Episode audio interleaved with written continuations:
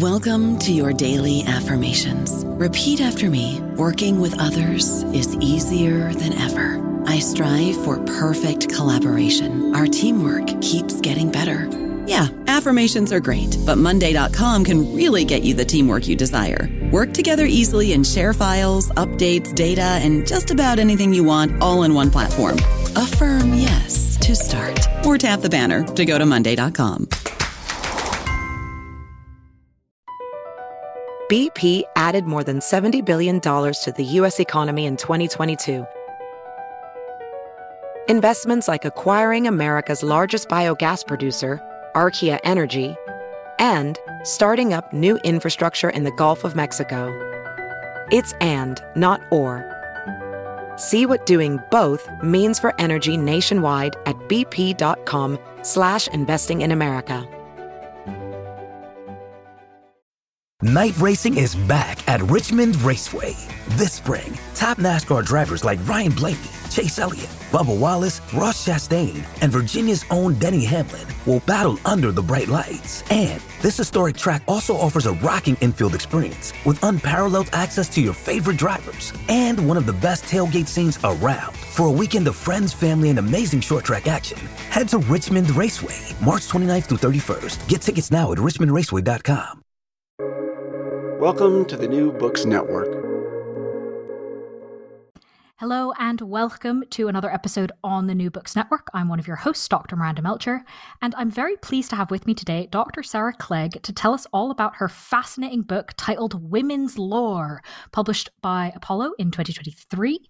This is a really interesting book that examines 4,000 years of history of a particular kind of monster. We might know it today as mermaids, um, but ancient times would have thought more of sirens, serpents, succubi. There's all sorts of names running around here. Um, and fascinatingly, I learnt from this book all of these different kinds of stories have a lot of links to each other. Um, and there's a lot we can learn about how different societies over place and time think about women, how women think about things like pregnancy and motherhood through examining these stories of monsters. So, Sarah, thank you so much for being with us on the podcast to tell us all about it. Thank you for having me. Before we dive into all the myths and legends and what they tell us, would you mind introducing yourself a bit and explaining why you decided to write this book? Certainly. So, way, way back when I was doing my BA, and for my BA thesis, I wrote about the demoness Lamashtu, this ancient Mesopotamian monster of childbirth and infant death. And I fell in love with her. She is absolutely fascinating, and we will get into her later. Um, but on top of how cool she is, I was obsessed with the fact that you could trace her through history, that she has this 4,000 year long life, and that she's attached to sort of Lilith, the first wife of Adam, and mermaids, and a whole load of monsters in between that I'd never even heard of. I just, I was head over heels. And in my academic career, I stayed in ancient Mesopotamian history, but didn't stay with Lamashtu. But the whole time I was researching this on the side as a passion project. Um, I think it was about 10 years, um, and it came together and became a book. Passion projects tend to make great books, and this is definitely no exception. So, obviously, we have to start with Lamashtu, right? So, who is she? What is she? Where and when does she come from and why is that significant? Start with that and then we'll get into the kind of tracing her through history. Sure. So Lamashtu is one of the most formidable demons in ancient Mesopotamia. She has talons instead of feet. She has claws instead of fingers. She had a, has a lion's head or a donkey's head. Um, sorry, a lion's head or a dog's head sorry, and a donkey's tongue. She holds snakes and she's serpentine when she moves. Um, by the end, she has wings. And what she does is she murders infants. Um, she causes problems with pregnancies um, and she kills pregnant women. Um, and that is sort of her area of expertise. Um, um, prior to modern medicine, women uh, prior to modern medicine, childbirth and early infancy are periods of extreme danger. We know that sort of 8% of women are dying in childbirth, and that's not even counting the number of women who are left with um, life changing injuries from it or have a traumatic experience during it. Um, and we also know that only 33% of children, roughly, are surviving until they're 10 years old. So this is a really incredibly fraught time. And prior to modern medicine, there's not much that you can do. There's not much control you have over the situation. It will go how it goes.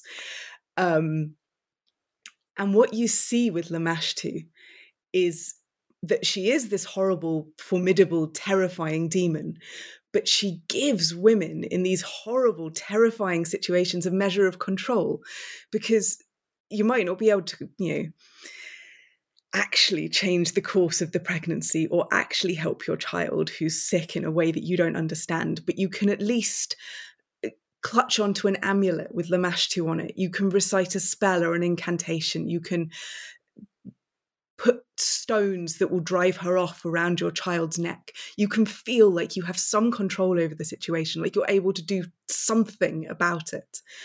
Um, and she is incredibly important because of that. Um, yeah. So, given that we know these really horrific facts about uh, mortality, especially for mothers and children, why do you think she turns up when and where she does?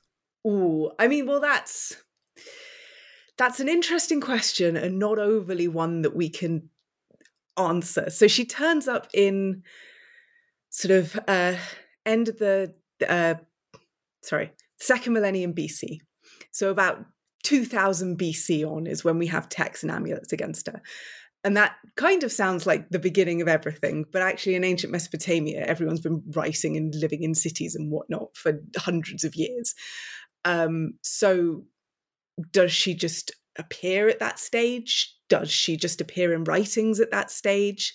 You know, is she being passed down in oral traditions and that's when they decide to start writing her down? I mean, maybe there's also an immigrant group called the Amorites who are assimilating into Mesopotamia during this time.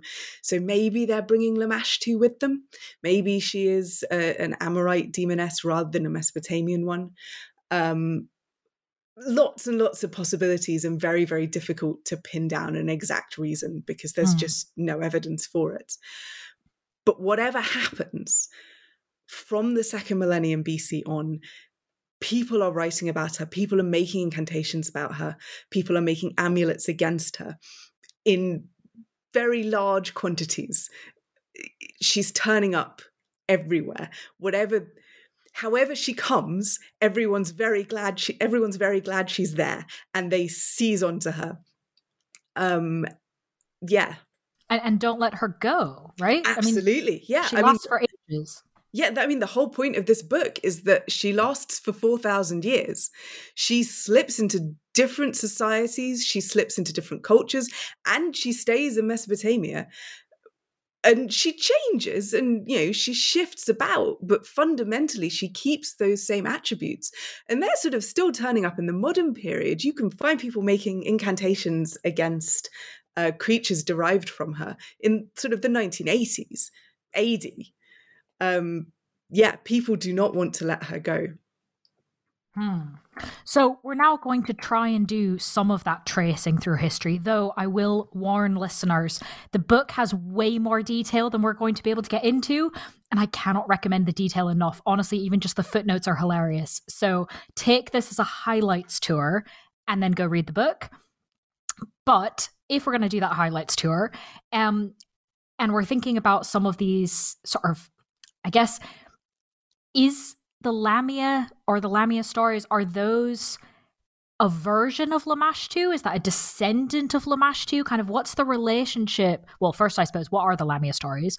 And then, kind of, how does that relate to the demoness you've described already? Sure. So, actually, I would say Lamia is the ancient Greek and Roman version of Lamashtu. Um, she is a monstrous woman who will eat your children, who attacks women in childbirth, just as Lamashtu did. Uh, she's also very, very connected to serpents in exactly the same way that Lamashtu is as well. Um, she has all of these attributes that are very Lamashtu like, and obviously the names are extremely similar too. Lam- Lamia has some sort of backstory to her as well, in a way Lamashtu doesn't. Lamashtu's just there, well, a horrifying force who was maybe the daughter of a goddess, of a god, and cast out of heaven because she wanted to eat children. But it's vague. Lamia, on the other hand, has this very concrete backstory where she is originally a queen of Libya. Uh, Zeus decides to rape her um, and Hera gets jealous and um, drives Lamia mad so that Lamia eats her own children.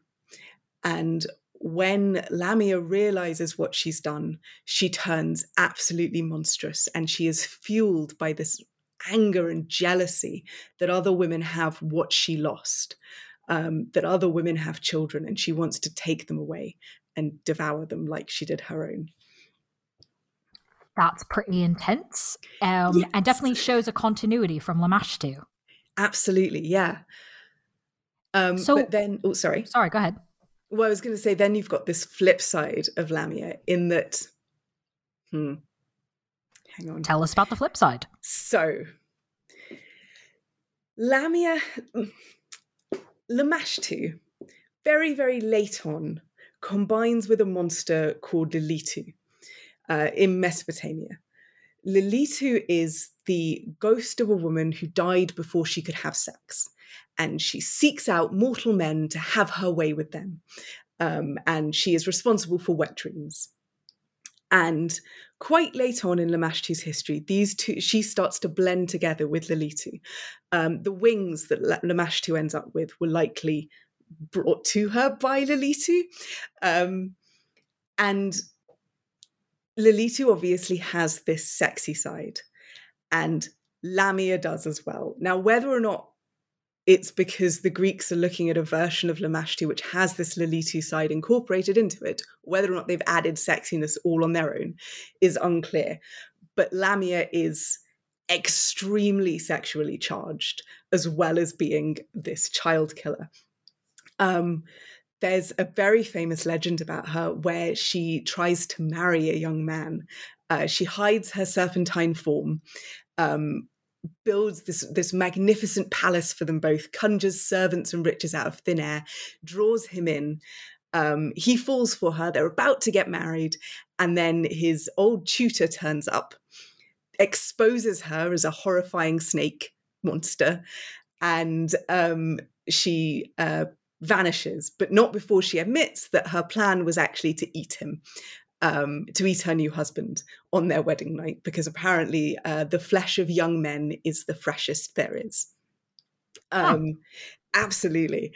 Uh, there's also a uh, courtesan named after her, or sharing the same name with her, and then people make that connection themselves and keep making jokes that I I feel like if they've come down through millennia to us, if there were enough that they came down that mm, they've passed mm-hmm. down through the millennia to us she must have been sick of them in her lifetime. Mm-hmm. I, it must have been relentless. Um sorry. So then what kind of does that tell us about this? It's because it's obviously these aren't just stories right? And if we've got this idea of lamashtu and what she represented and some of the fears she might have been a response to we see that with Lamia continuing, but now we've tacked on this whole ma- husband eating, man eating, sexy stuff. So, what is that telling us about kind of the people telling these stories? What were Greek, ancient Greeks, and ancient Romans thinking about women that kind of makes these stories stick so much? So, I mean, obviously, the women of ancient Greece and Rome are still very much, you know, driven by the fact that they and their children might well die. Um, and that is still an incredibly big concern. And it's one of the reasons why Lamia lasts for so long, why Lamashtu lasts so long, and then why Lamia lasts for so long. They are clinging on to her in the same way the Mesopotamian women did. But at the same time, she starts to come with this idea of representing the opposite of what a good woman ought to be.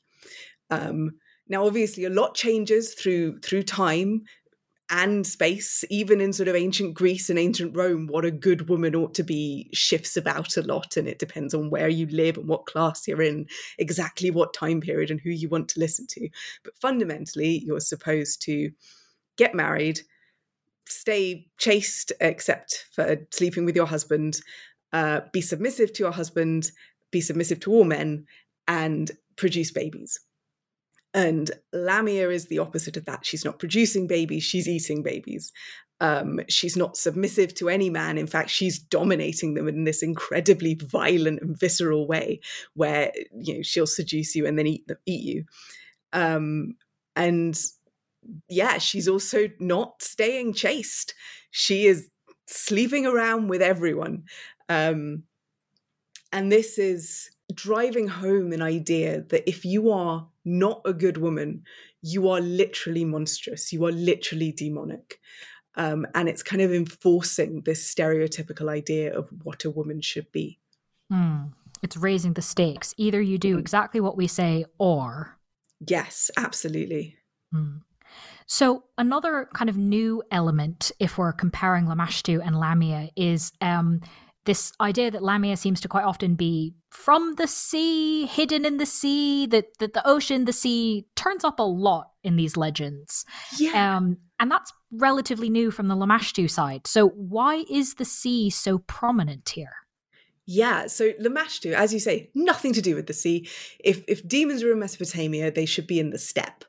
They're not wet at all. Yeah, she's got and, talons and she flies. Yeah, exactly. And then you get to ancient Greece, and there starts to be this connection between Lamia and the sea. It's not quite clear where it starts, and I'll be honest, it's not quite clear why it starts, but it's definitely there. Uh, Aristotle calls her a shark. She's supposed to be the mother of uh, Scylla, the um, sort of sea monster who attacks Odysseus. I mean, that doesn't really make sense because she's also meant to eat her own children, but fair enough. Um, and then there is this one incredibly famous story where she has the tail of a snake and she sits by the sea um, at a passage which is so dangerous that if you sail into it, you certainly won't be sailing out again. And when shipwrecked sailors come up the beach, she exposes her breasts to them and to lure them in. Um, and then, as soon as they get close enough, she reveals her horrible serpentine self and eats them alive. Um, and if I, I, don't know if you want to go into mermaids at this point, but this Up is you. Uh, then let's go into mermaids. Um, let's do it. Yeah, this might sound incredibly familiar. Uh, the idea of a scaly tailed woman sitting by the sea, bare breasted, luring in sailors and eating them alive. And it's because it is the fundamental building block of our legend of mermaids is lamias. Which I definitely did not know um, and we're definitely going to get into. But in order to do that, we kind of have to ask a question first about why Lamia stuck around enough to become a mermaid. Because mermaids, I mean, I don't know. Honestly, I'm not an expert in ancient history. That's why you're the one who's written this book. Um, but I do know more about sort of medieval and early modern history. So, mermaids, I was like, okay, I'm, I've heard of these before. I've got some ideas about what's going on here. Lamia, way less familiar. But if Lamia's come become mermaids, or at least some of Lamia becomes mermaid, um, then that means that the tradition obviously survives, which is kind of surprising because between the ancient Greeks and the Romans and the medieval period, not a lot survives. And one of the reasons, culturally, in terms of belief systems, etc., is we then get obviously the Christian church, the Catholic Church. I cannot imagine the Catholic Church being super psyched about Lamia doesn't well, really fit in with the saints and everything. Well, I mean, they are. Uh, they're only super mm. psyched about one element of Lamia. And this is back right in the early church. This is sort of late antiquity, Byzantine nonsense. Um, so pre Catholic. But you've got you've got this sort of split with Lamia, and you can see it emerging in ancient Greece. And by the Byzantine period, it's really obvious. And it's that she becomes a demon who, on one side, represents uh, fears, women's fears of uh, pregnancy and of infant death.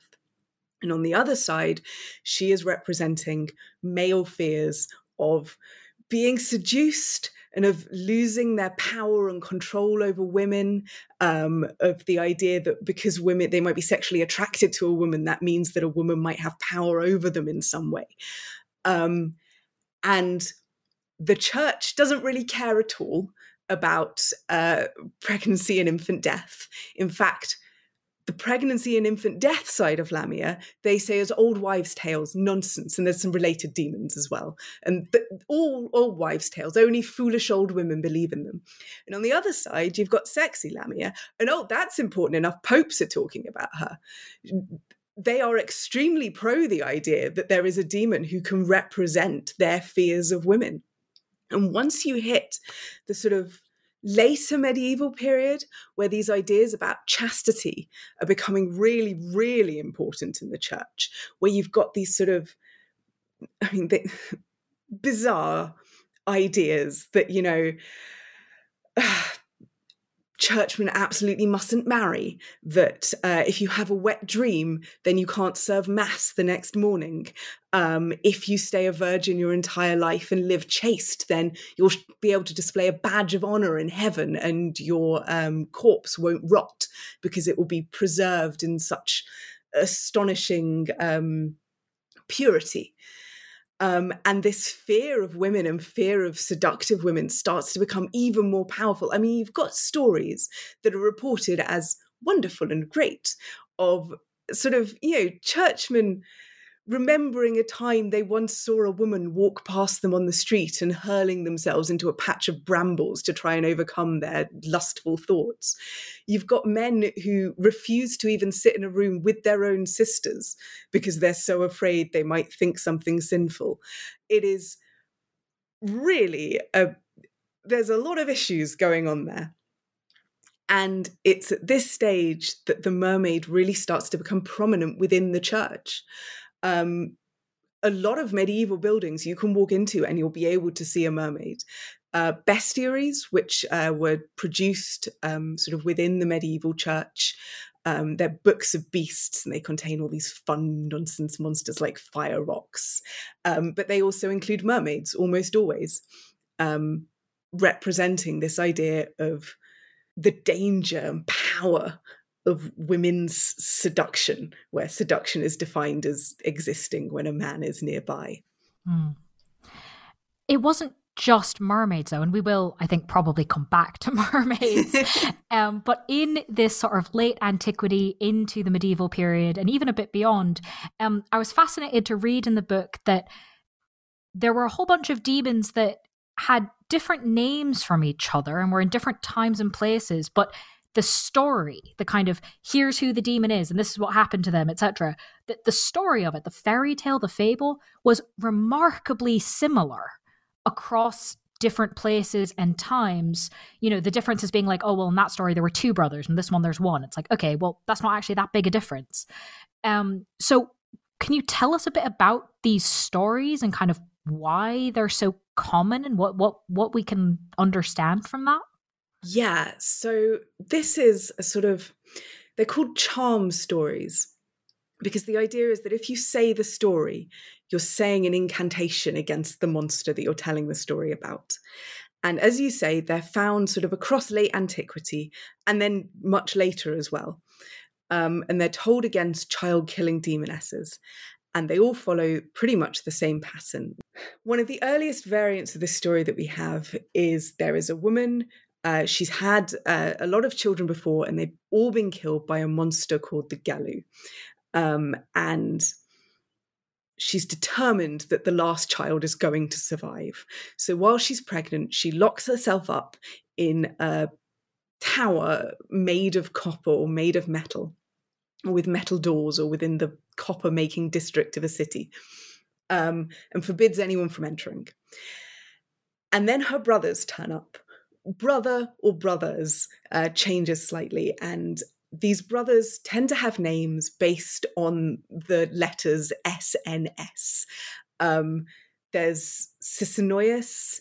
Um, is the very, very common one. And then there's a whole load of derivations from that. Um, and like I say, sometimes he's doubled or turning up in triplicate, and sometimes it's just him. And he begs his sister to let him in and says, I'm your brother, or in some cases, he's a saint. So he says, I'm a saint. Um, how can I possibly cause problems? You have to let me in. And she does. And the monster sneaks in with him. Sometimes uh, she becomes a hair in his beard. Sometimes the monster becomes a, a fly who lands on his uh, spear. Um, sometimes a bit of grain that hides in the saddlebags of his horses. But the monster gets in, eats the child in the night, and then leaves and races towards the sea. And the brother and or brothers who have caused all this problem in the first place, though the legends never focus on that, um, chase after her, um, catch her just before she gets to the sea, make her tell tell them all of her names, um, and make her promise that she will never return where the names are spoken or written. Um, so, as I say, it's a charm story because as you tell the story, you recite the names and you recite the promise that the demon has made, reminding the demon that you know you're saying the names. The demon has promised not to turn up when you do that, so they should leave you alone. Um, and you're meant to do this sort of either over an ill child or when you're concerned about pregnancy yourself to try and drive the monster off.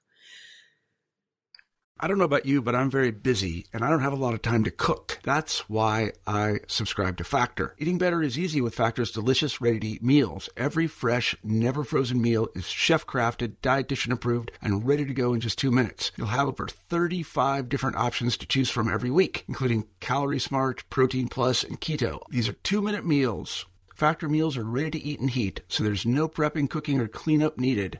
They're flexible for your schedule. Get as much or as little as you need by choosing your meals every week. Factor is the perfect solution if you're looking for fast, premium options with no cooking required. Sign up and save. We've done the math, and this is important. Factor is less expensive than takeout, and every meal is dietitian approved to be nutritious and delicious. Head to factormeals.com slash NBN50 and use code NBN50 to get 50% off. That's code NBN50 at factormeals.com slash NBN50 to get 50% off. BP added more than $70 billion to the U.S. economy in 2022. Investments like acquiring America's largest biogas producer, Archaea Energy, and starting up new infrastructure in the Gulf of Mexico. It's and, not or. See what doing both means for energy nationwide at bp.com slash investing in America. So, I mean, in some senses, that last part of your answer kind of helps us understand why this is in so many places and so many times. Is it, again, back to this idea of childbirth being so horrific that you need a story? But I guess then why would it be the same story? Well, incantations, and we see this in Mesopotamia as well, and you see this in general, where incantations are important. You're not just grabbing a story and telling it for fun. You're telling it because you genuinely, on some level, believe that this is going to drive off the monster that's killing your child. It's the kind of thing that you are going to remember and you are going to want to get right. Um, there might be a few sliding bits, uh, sort of the number of brothers or whatever, but you're not, you're going to be trying to remember this as exactly as you can. Um, you're not going to be adding fun bits because you think they'd liven it up, um, because mm. this is a life or death situation that you're bringing it to. And that's also, I imagine, why it would be emphasized in terms of making sure to pass it down.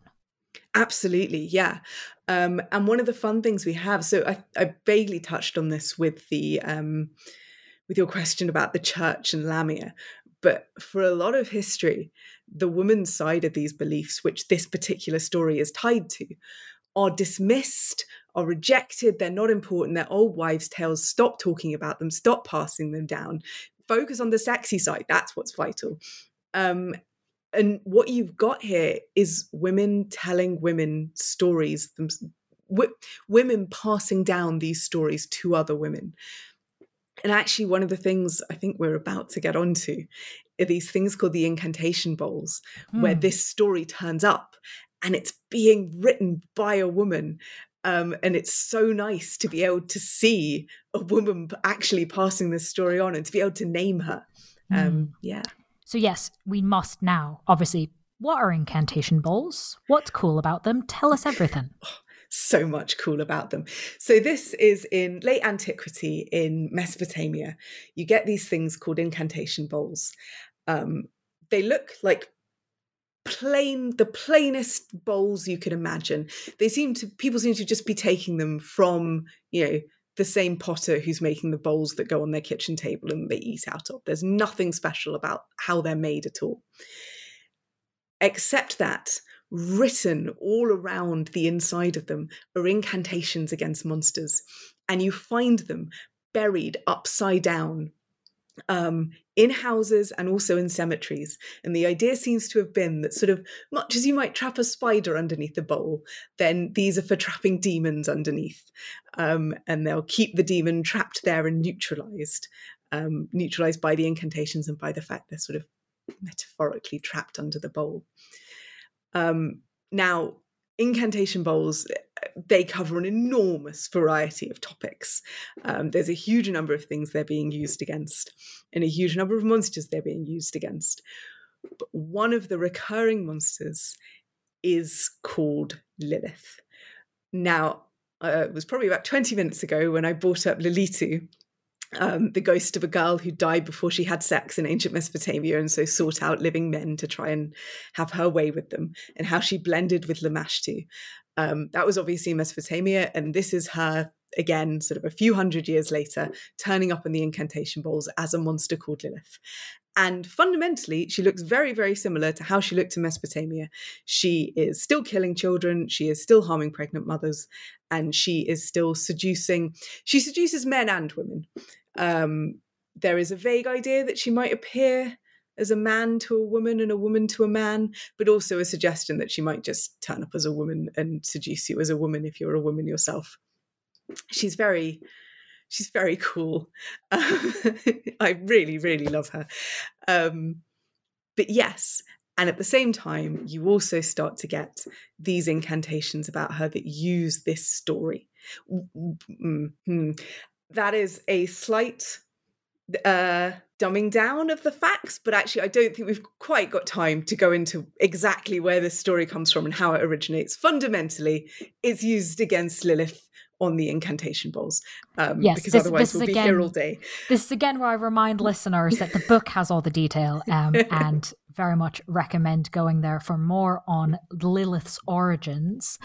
Um, could you tell us a bit? I mean, I suppose similarly to how you explained Lamashtu to Lamia to mermaids, right? It starts off as being fears mostly around women, uh, by women. Then you add in this fear, that thing that men are scared of, and then the women bit gets taken away, except women actually carry it on, but not being talked about by popes, etc. So similarly, Lilith goes through a bit of a transformation. Um, how and why do men get involved in the legend of Lilith and making her scary to them? Yeah. So you sort of see it on the incantation bowls in that the majority of bowls against Lilith are still being made by women. But men are occasionally involved in making them, and they clearly occasionally fear her seducing them. But then she sort of gets picked up and brought into Judaism. Now, I will say some of the um, hmm, should have said this earlier. The Aramaic incantation bowls are used across a vast number of sort of religions and different sects. One of them is Judaism. Um, so she's already there, sort of in Judaic folklore. Um, and is really, really picked up by uh, Kabbalah. And at that stage, much like with the church, actually, you get a lot of men who are really not necessarily uh, or in organizations that are male only aren't necessarily talking to women about you know their work um, and the sort of demonic legends that they're pushing. Um, and you start to really get this lilith who is very centered on male fears. And to an even greater extent than sort of lamia and mermaids flips the story of lamashtu and lilith entirely on its head compared to the female version so I've already said Lilitu is responsible for wet dreams.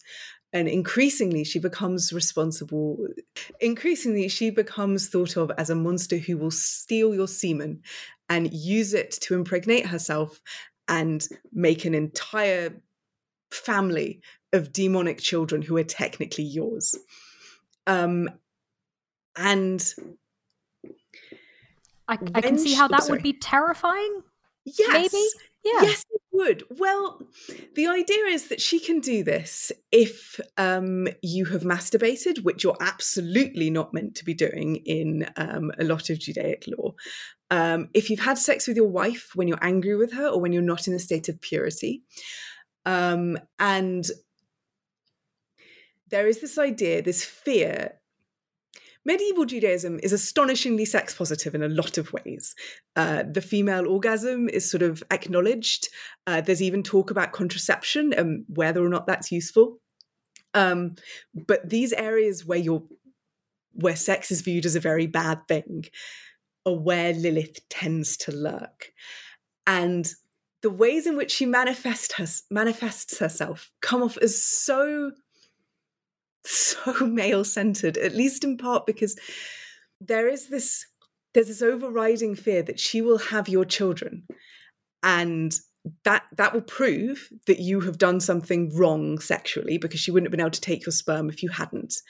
Um, and then she might turn up at your funeral and embarrass you in front of god and your entire family by showing off your children um, she might contest your inheritance by saying that actually she's had children with you, um, and so she should be allowed some of your property. Mm. She really comes across as the sort of other woman, as sort of male fears about another woman who might have their children and it might embarrass them. Right. It's and about embarrassment. Say, absolutely. Yeah. Um, and as I say, this is a complete flipping of the myth because the myth is meant to be, you know, and originated with, she'll kill your children. That's what's so frightening about her.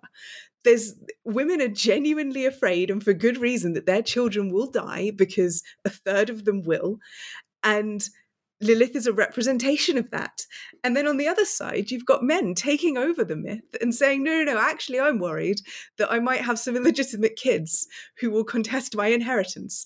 And to be honest, there is a distinct feeling at a certain point when I was writing this book that women's fears are 100% legitimate and out of their control. And the hmm. male side of it, if you don't want to have illegitimate children, then don't have illegitimate children. Hmm. And yeah. also, that's not as scary as maybe dying in childbirth. Well, um, and, and the other idea is that the, the whole fear of legitimacy or illegitimacy is in many cultures a construct to police women's sexuality absolutely. in particular. So you wouldn't necessarily have those worries if the rules you were making women live under were different. Whereas dying in childbirth is not culturally specific. Yeah, yeah. It's very legitimate. I mean, if if we're going to get into this, then I can also discussions about the fact that the Catholic men, men in the Catholic Church seem to be obsessed with this idea that women were queuing up to seduce them, which was one hundred percent a fantasy, and you know you there is this real split in this book between women's very real fears being dismissed and men's largely fabricated fears being given enormous prominence and respect and it is slightly infuriating hmm. yeah no and especially the idea of kind of um, going back to what you were saying about the lamia, that had the two aspects. And one of the aspects was, no, no, no, this is old wives' tales, don't talk about it. And the other one was, no, this is really important and we have to keep it. Um, which is an interesting sort of prioritization, I suppose. Absolutely. Oof. So, I'd love to move us slightly more towards the modern period because, as you said right at the beginning, a lot of these stories are actually still with us, right? Obviously, mermaids being the kind of most obvious example.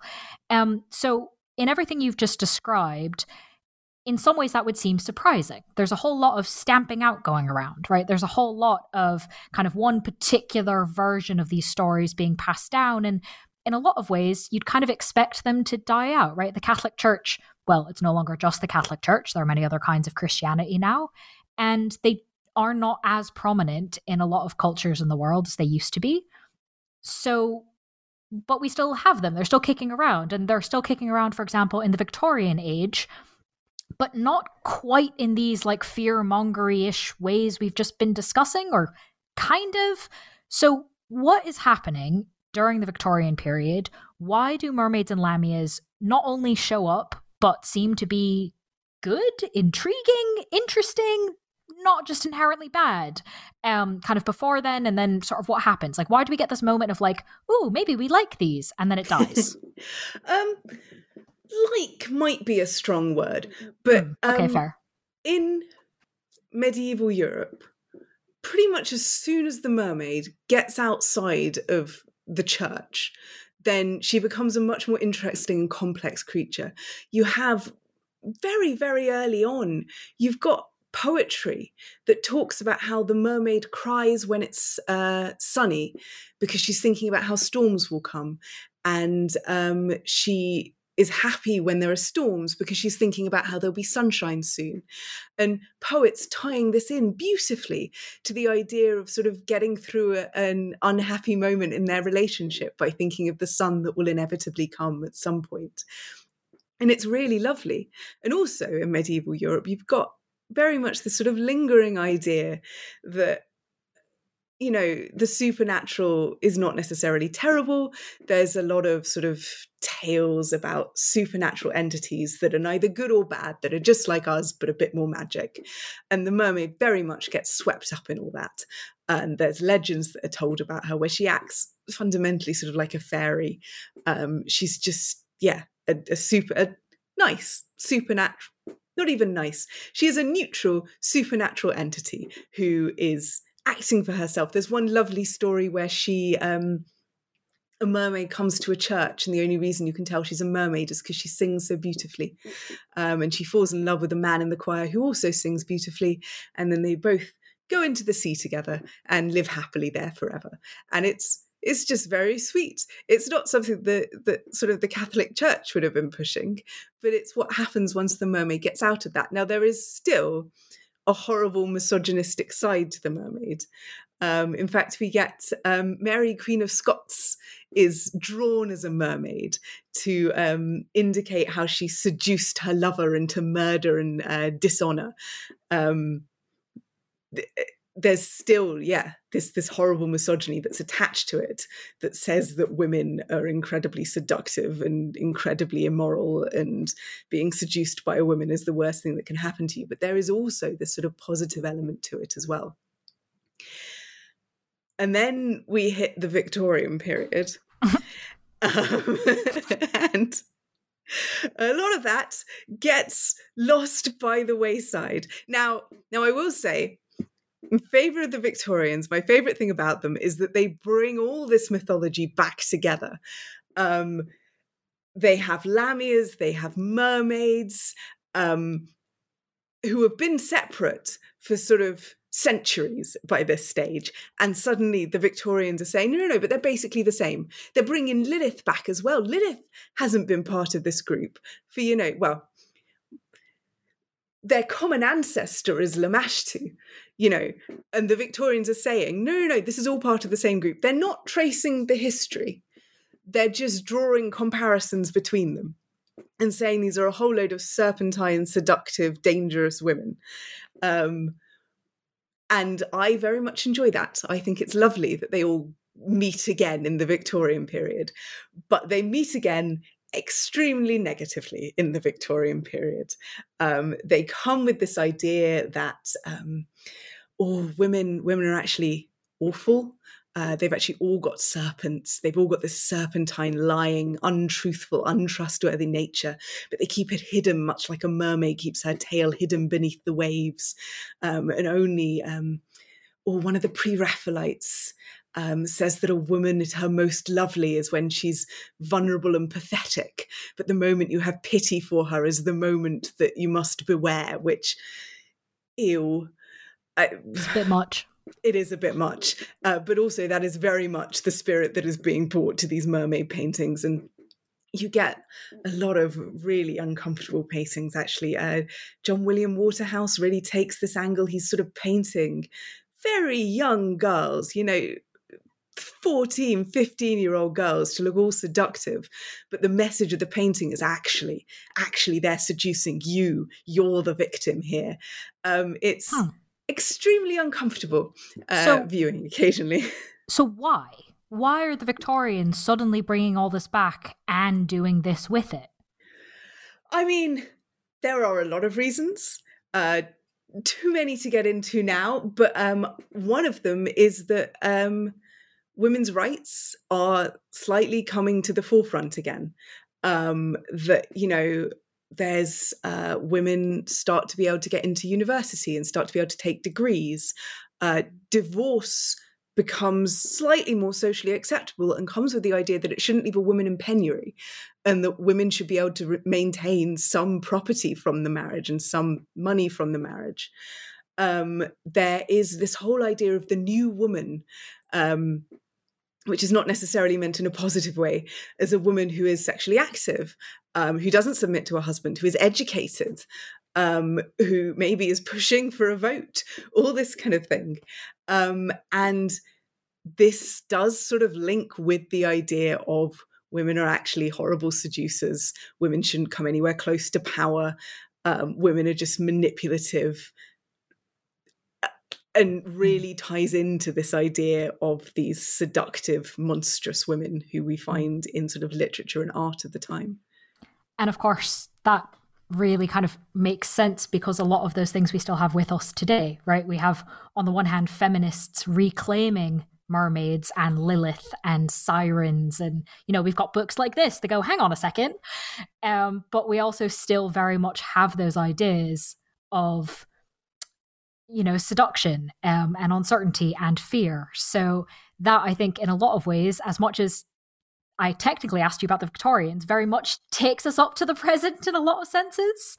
Um, so obviously we've taken quite a lot of your time, but before we let you go, we've gone up to the present, we've talked about the past, so that obviously means the future is the last question.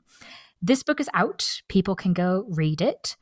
What might you be working on now or next, whether or not it's a book, whether or not it's on this exact topic that you'd like people to be aware of? Well, well, hmm. Nothing's been signed yet, so I don't want to jinx it. How about just like you can give us little tiny but, hints? Well, what I'm researching now, whether or not anyone wants to publish it, and it's fair enough if they don't. Um, I have gotten very into um, Christmas monsters and the sort of dark side of Christmas. There is an incredibly fascinating group of Christmas witches who are all about slitting open children's bellies if they don't do their chores and they are in fact linked to some of the monsters who turn up in Women's Lore. Um, there is a group of child snatching demons um, who I talk about in Women's Lore, who all have iron noses um, for various long, convoluted reasons. And these Christmas witches all have the iron noses too, and are all also killing children. Um, and I looked at that and I thought that's fun. Um, and I love that they're connected with Christmas. Um, and then discovered an enormous subculture of sort of these dark Christmas traditions that you have, you know, Krampus um, and devils all around Christmas and guising and mummers plays and weird rituals that you can do at Christmas to try and get the dead to tell you the future. Um, and yeah, so that's what I am into at the moment. Okay, well, I hope that becomes a book. That would be fascinating. um, but in the meantime, best of luck with your research. And listeners, of course, can read the book we've been discussing titled Women's Lore 4,000 Years of Sirens, Serpents, and Succubi. Sarah, thank you so much for being with us on the podcast. Thank you so much for having me on. It's been so much fun.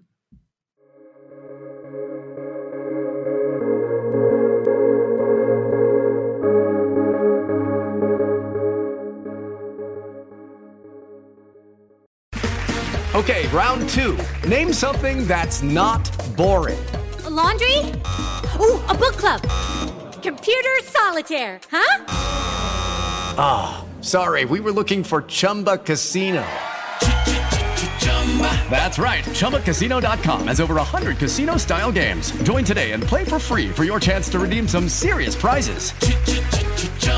ChumbaCasino.com. No purchase necessary. Full prohibited by law. 18 plus terms and conditions apply. See website for details.